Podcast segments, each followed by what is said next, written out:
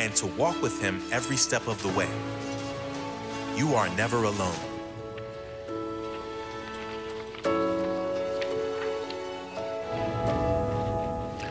So we continue our series right now of, of walking in the steps of Jesus as we're moving closer to the cross and toward the events of Easter Sunday. As we're in this series today, I want to I want to talk to you for a few minutes about something that I always thought was a good thing, a gold star. Did you ever get one of those in your paper growing up or in school? A gold star. Well, well, I always thought that had a really great connotation, but the other day I was uh, at a nursing home and I learned a secret now, you probably knew this. I'm just slow to the game. But if a person has a yellow star in front of their, on their door or their board, it means they're a, a fall risk. It's the idea of a falling star. Falling stars. I'm really glad Virgil didn't know that when I fell down at that wedding a few months ago, because uh, he would have put a big gold star on my door, right? He would have done that. It's the kind of guy Virgil is. I love him. That's what he would have done. It made me think about things, and since then I've noticed that if a person is a fall risk, right at the hospital, you wear a, a gold wristband, a yellow wristband that says, hey, you're at risk for falling. And it made me think about something because in life, right, I don't know about you, but we are at risk for falling. A lot of us fall down in one way or another. We don't do the right thing. In fact, the Bible says all of us have sinned and fallen short of the glory of God. We fall down. There's a real sense in which we should probably all be wearing gold wristbands or yellow wristbands around that says, Yeah, I'm a fall risk, because we are. We are. Well, understanding that got me thinking a lot about the idea of falling. And as I was thinking through that and want to talk to you today about how God picks us up when we fall, how He's with us when we fall, I wanted to, to look at some passages of scriptures that really emphasize that and, and the one that immediately came to mind was the story of Peter when he's sinking in the water. Although we're not going to talk about that today. That's the one that came to mind first. Then some others started to come into my mind, and as they did, and I talked with Virgil, the text from Mark 4 and 5 really became clear because in this little section of about 40 or so verses, we're going to see that things fall down a lot in, in fact, how things and who falls and what falls, that's important to the story of, of what God's trying to accomplish through Jesus as he's moving towards the cross. So if you have your Bibles, turn to Mark chapter 4. And as we do so, pay close attention to who falls where, what, what's falling in each story, and, and what the significance of that is as we think about how God is there to pick us up when we fall. Now, this is a period about roughly 16, 15, 16 hours of time is covered in this passage that starts in Mark 4:35 and then it will end at the end of chapter 5. It's a period of time. So less than a full 24-hour day encompasses all of these events. And here's the thing about Jesus, right? We're going to see this is like a whirlwind, but I think that's how it was for Jesus almost every day. And that's why Jesus so frequently pulls aside and says, I got to get away from this. I'm going to go talk to my Father because uh, this is this the pace of which ministry happened. Well, it says on this particular day in Mark 4, Jesus had been preaching all day long. If you read Mark 4, he tells parable after parable. He's beside the lake, and people are anxious to hear what he has to say. As evening comes, it says, Jesus said to the disciples, Let's go over to the other side. And leaving the crowd behind, they took him along just as he was in the boat. There were also other boats with them. But a furious squall came up. The waves broke over the boat so that it was nearly swamped. And Jesus was in the stern, sleeping on a cushion. The disciples woke him and said, Jesus, teacher, don't you care if we drown? Now, what's falling in the story so far? Right? So we have waves falling over the sides of the boat. I don't know if you've ever been at the beach when a big wave comes in and just knocks you off your feet. That in itself is a little scary, even if you're up on the beach close to the shore.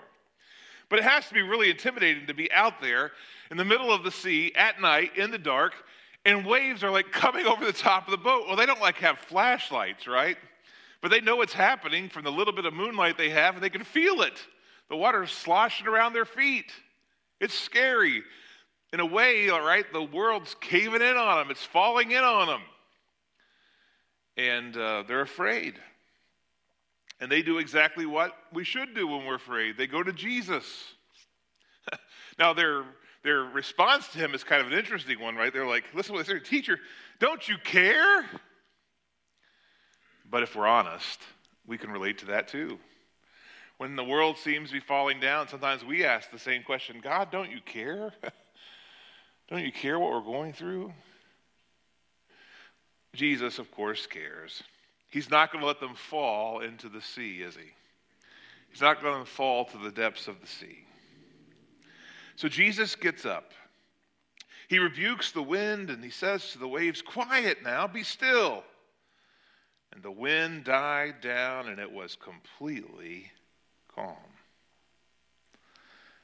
Now, there's a sternness to Jesus that we often miss. We, we like to think of Jesus as this happy person who's always hugging everybody. And, and there are moments where he certainly did that. Let the little children come to me, and he puts the kids on his lap. But there are a lot of moments where Jesus is really stern with the followers. I mean, this is a stern answer. How would you feel if, if Jesus said this to you? If Jesus said to you, Why are you so afraid? Why don't you have any faith? That'd sting a little bit. It'd sting a little bit. But that is what Jesus said to them. He wants them to get something. If I'm with you, I'm not going to let you fall to the depths. Trust me. Now, after Jesus had calmed the storm, verse 41 says, they were terrified. They were still terrified, but this time it was a different kind of terror. They were understanding one more thing about Jesus that he was more powerful than the wind and the waves and the elements. It says they were terrified and they said, Who is this? Even the wind and the waves obey him. Now, Mark 4 has, we'll assume it started at the evening time. So let's say it started 6, 7 p.m. in the evening. Now they've gone across a stormy sea. Now, here's the thing about this lake. On one side, you have a lot of the more remote uh, Jewish villages. On the other side, uh, you also have some Jewish villages, but it's where we start to move in towards what we would call more the Gentile lands or the places that foreigners lived, especially uh, Romans. It was, a, it was a different place also on this side of the, of the sea. These are some of the last vestiges of where idol worship had occurred where people had worshiped Baal and Asherah. And, and, and the, the uh, biggest part of this is that you had people that weren't attending the synagogues, they weren't worshiping. These were kind of the, this was the location that was filled with the backsliders, the people that weren't really fitting into the mainstream of Jewish life. That's who lived there. Now, I don't know for certain if this man in the story was uh, a Gentile or if he was a, a Jewish man. We don't know that for certain. I suspect he was a Gentile, although I can't prove that.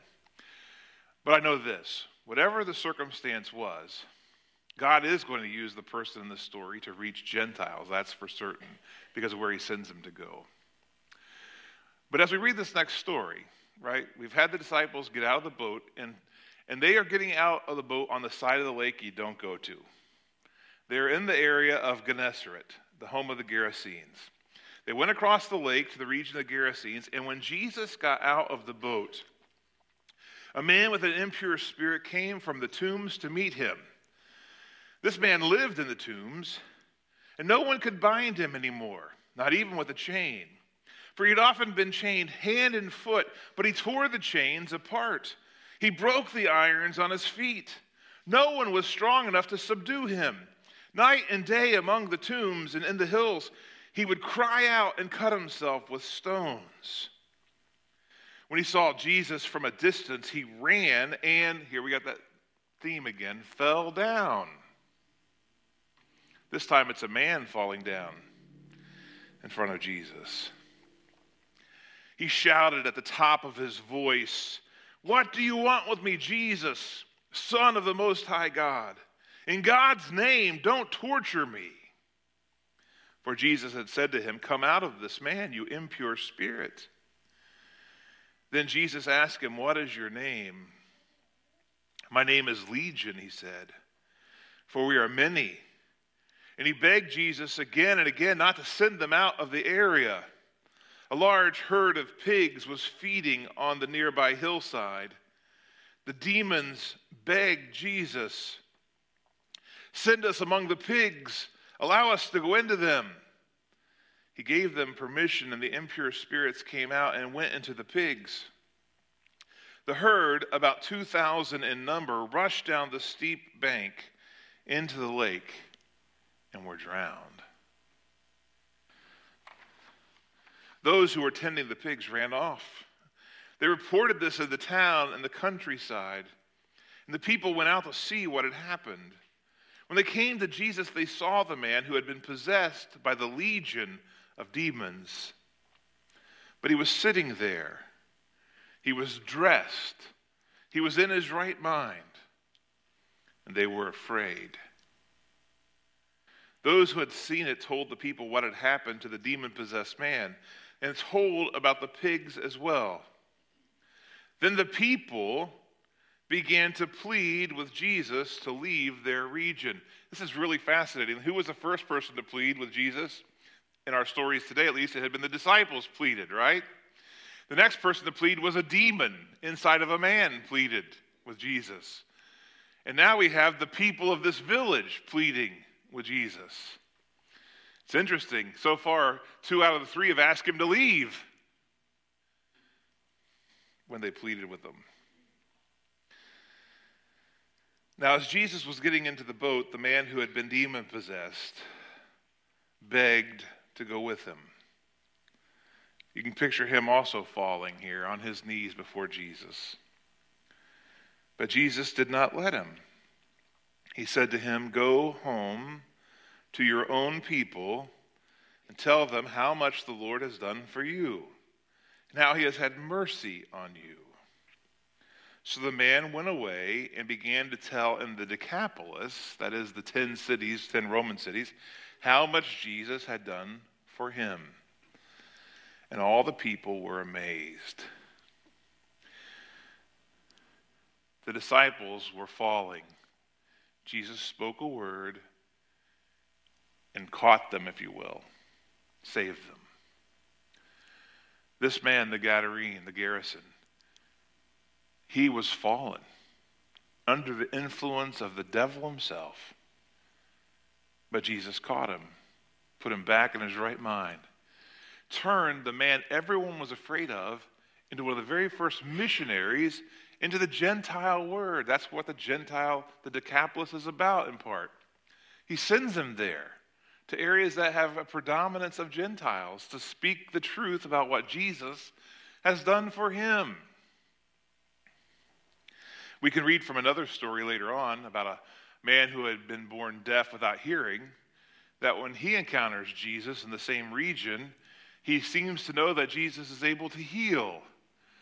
We can speculate, at least, that maybe the reason he knows that is that this man has been effective in telling people about Jesus and what Jesus had done for him when he was fallen down and couldn't help himself. Well, we go on. This day is not over, it's kind of just getting started. The night was eventful with a storm, the morning was eventful with a, uh, a uh, exorcism. I guess we could say that in this story.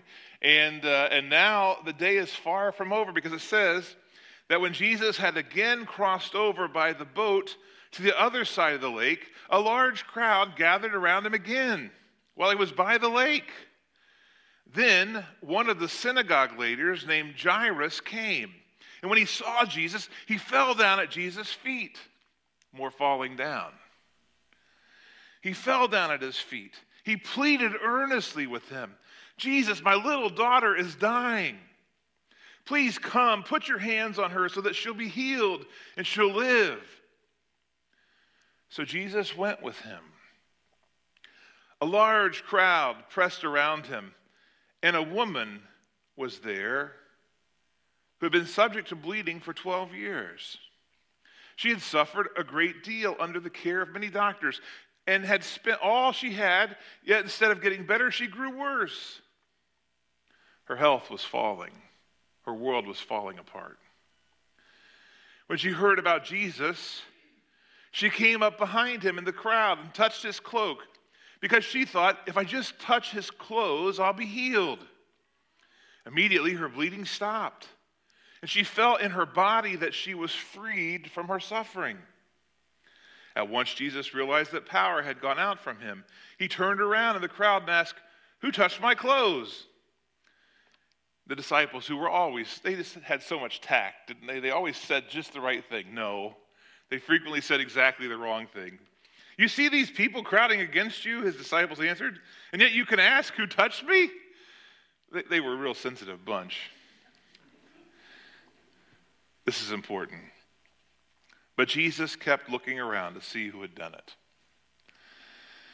Then the woman, knowing what had happened to her, came, and what happened? She fell at his feet. Boy, a lot of gold stars here, aren't there? A lot of people falling before Jesus in these stories. She fell before him. She was trembling with fear, and she told him the whole truth. Let me just say this, by the way. I don't know why some people will refuse to talk to God about things that are in their life that they've done. I mean, He knows the whole truth, right? So why would you not tell Him the whole truth? He already knows it. He's just waiting for you to say, Yeah, you're right. yeah, I did these things. He knows the whole truth. And she told him the whole truth. And Jesus said to her, Daughter, your faith has healed you. Go in peace be freed from your suffering. Man, what a day. And we're not even to the big capstone moment of the day yet. And we've got people being healed, people being freed, people being rescued. But while Jesus was still speaking, some people came from the house of Jairus, who was the synagogue leader. Your daughter is dead.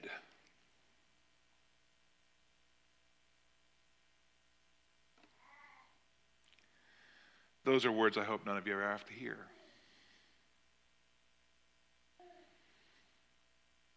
Your daughter is dead, they said.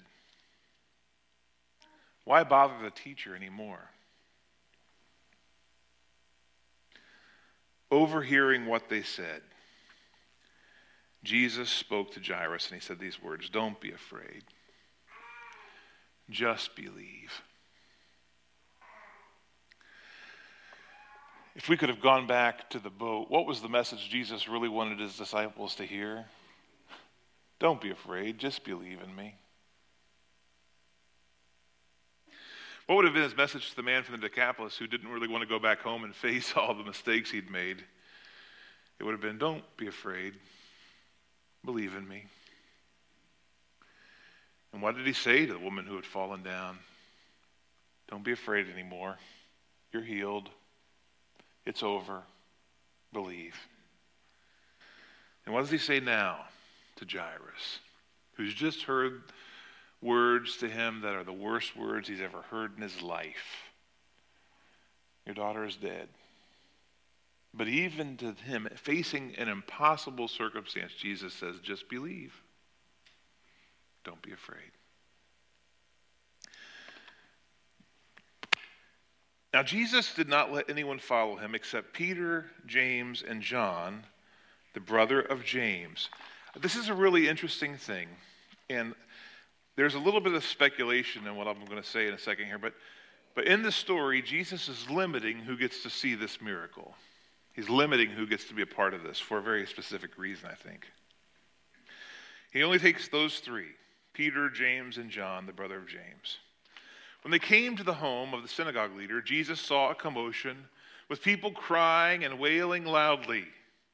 And Jesus went in and said to them, Why all this commotion and wailing? The child is not dead, but the child is asleep. Here are five words that you would not want to have spoken about you when it came to Jesus. But they laughed at him. Man, if they really understood what they were doing in that moment, wow. But in fairness, a lot of people have laughed at God thinking that what he was saying was impossible. When God said Sarah I was going to have a baby in her old age, what did she do? She said, That's not possible. That's crazy talk. Yeah. When they heard Jesus say she's just asleep, that's what they said. I think Jesus knows her circumstance. Maybe she's comatose. Uh, maybe he understands this is a kind of sleep that's not yet uh, equivalent with death. Whatever the case is, uh, he makes it very clear to the people outside that she's just asleep. After he put them all out, he took the child's father and mother and the disciples who were with him, and he went in where the child was. Now, she's clearly laying down. She's fallen down, succumbed to whatever this is, this illness or injury that's taken her to this state. And Jesus, as she's laying there, takes her little hand and he speaks these words Talitha cum, which means, little girl, get up. And immediately, this girl who had fallen down stands up. She stands up. She began to walk around. Now, Mark notes here, she was 12 years old. I have, a, I used, well, she's 13 now. I had a 12 year old niece, and this is all I saw her do all of Christmas. Did cartwheels and flip flops and, and gymnastics. Like, that's all they wanted to do. And I saw them do I thought my house will never be the same, but that's another story. And, and, I have to imagine that one of the reasons Mark makes this note that she got up and started doing things is she was energetic. She was filled with life once again. Like, like energy had come back into her. And Jesus had healed her. Once again, someone had fallen down, but he lifted them up and he put them back Eh, eh, better, maybe even than she was before. And everyone, it says, at this, they were completely astonished. But Jesus gave strict orders not to let anyone know about this. Don't let anyone else know about this. Why would Jesus do that? Think about the two stories. The demon possessed man was told, Go and tell everybody what I've done for you. But this woman, this girl, on the other side of the lake, closer to the Jewish community, definitely a Jewish family, her dad was a synagogue leader. To them, Jesus says, Don't tell. Now, there could be a lot of reasons for why, but I actually think one of them is the simplest explanation. If you look at some other stories of Jesus, people that are healed by him are put under incredible scrutiny. Remember the man who had been born blind? He actually got put out of the synagogue after Jesus healed him. I think the biggest reason Jesus says don't tell anyone is actually just to protect this child. So she doesn't face all of that scrutiny and all the things that would come with the idea that Jesus has healed someone from those that were against. I think it's also to protect Jairus. It's also to protect him. Jairus, listen, if you go talk about this everywhere, it's going to bring so much scrutiny on you, and, and it's not your cross to bear. Jesus actually gives him permission to say, okay, Jairus, not now. It wasn't that you could never tell ever, but not now. The temperature's too high. Just rejoice in the Lord that He has healed you and healed your daughter and made her whole. Amen. It's a good moment, it's a powerful moment. Of course, the last words Jesus gives encourage me. They hopefully encourage you that after the time of sickness, Jesus is also okay with having a little bit to eat. And he says, Hey, he told them, give her something to eat, help her to get on her way. It's a nice way to end what has been a really crazy uh, 16 or 18 hours of time. What a whirlwind. Everything is falling down, but Jesus is restoring in every situation. The sea falls in on the boat, and God, Jesus makes it calm. The demons have fallen in on this man, and Jesus makes him whole. This woman's world has fallen because she can't be pure in the synagogue or under the law. She can't be married. Her life is a disaster. It's fallen apart, but Jesus makes her whole, restores her. And this man and his daughter, well, they've lost hope. Everyone else has lost hope, but Jesus has restored that. Says, Don't let your hope fall. Believe in me, and your child will rise and live. The psalmist understood a lot about the nature of God even before the time of Christ, David wrote these words in Psalm 37. Listen to them. The Lord makes firm the steps of the one who delights in him. Though he may stumble, he will not fall, for the Lord upholds him with his right hand. Or again in Psalm 118, we read the words, I was pushed back, I was about to fall, but the Lord helped me. Or Psalm 145, 14, the Lord upholds all who fall, and he lifts up all who are bowed down. Amen. One of the missions of Jesus as he moved toward the cross was to catch the falling. To catch the falling. I have a friend. She's a college professor. She's a speaker. Uh, she's, a, she's a tremendously talented person. And on her resume, she has one other really odd thing. She was a roller derby girl. Now, I don't know what you know about roller derby, right? That's like you try to get so many laps in and the girls are pushing each other down. It's kind of a crazy sport. And she got into that world, and, and I was fascinated by it when she told this particular story about three lessons that she learned from her time in roller derby. And, uh, and so I want to tell you a part of what Amy told me. She said the first thing that she learned in roller derby was she said, they tell you this, right? Everybody's on roller skates. She says if you fall down, uh, if you fall down, the first rule is fall small. Like you don't want to sprawl out when you fall because your fingers are get run over or you cause other people to fall. So she said when you fall, fall small. You know, fall as small as you can. Get into a tight little ball. Get, you want to fall small. And boy, there's some truth to that. Like if we fall, let's let's not fall all the way. Let's fall as small as we can when we fall. That, that's a really good a really good word. Uh, the second one is also really good. The, the, the other adage is right in, in roller derby. If you fall, not only do you fall small, but if you fall, you want to get up as fast as you can. The longer you're on the ground, the more at risk you are. So get up as quick as you can. This is also good advice for us in life. I, I can see that. It's the third thing she said that I think is the most important. She said, if you fall and you realize that you're hurt and you can't get up, then the signal that everyone else will know is you just take a knee. You take a knee, and they know then that you need help, and help will come. One, this story is about falling, right? I think there's a lot for us to learn. Like, we want to fall small. We don't want to end up in the shape of the guy who was ultimately possessed by demons. Like, he kept falling. He didn't fall small, he fell big. Uh, we want to fall, we want to fall small if we can. Don't spend much time in the falling place.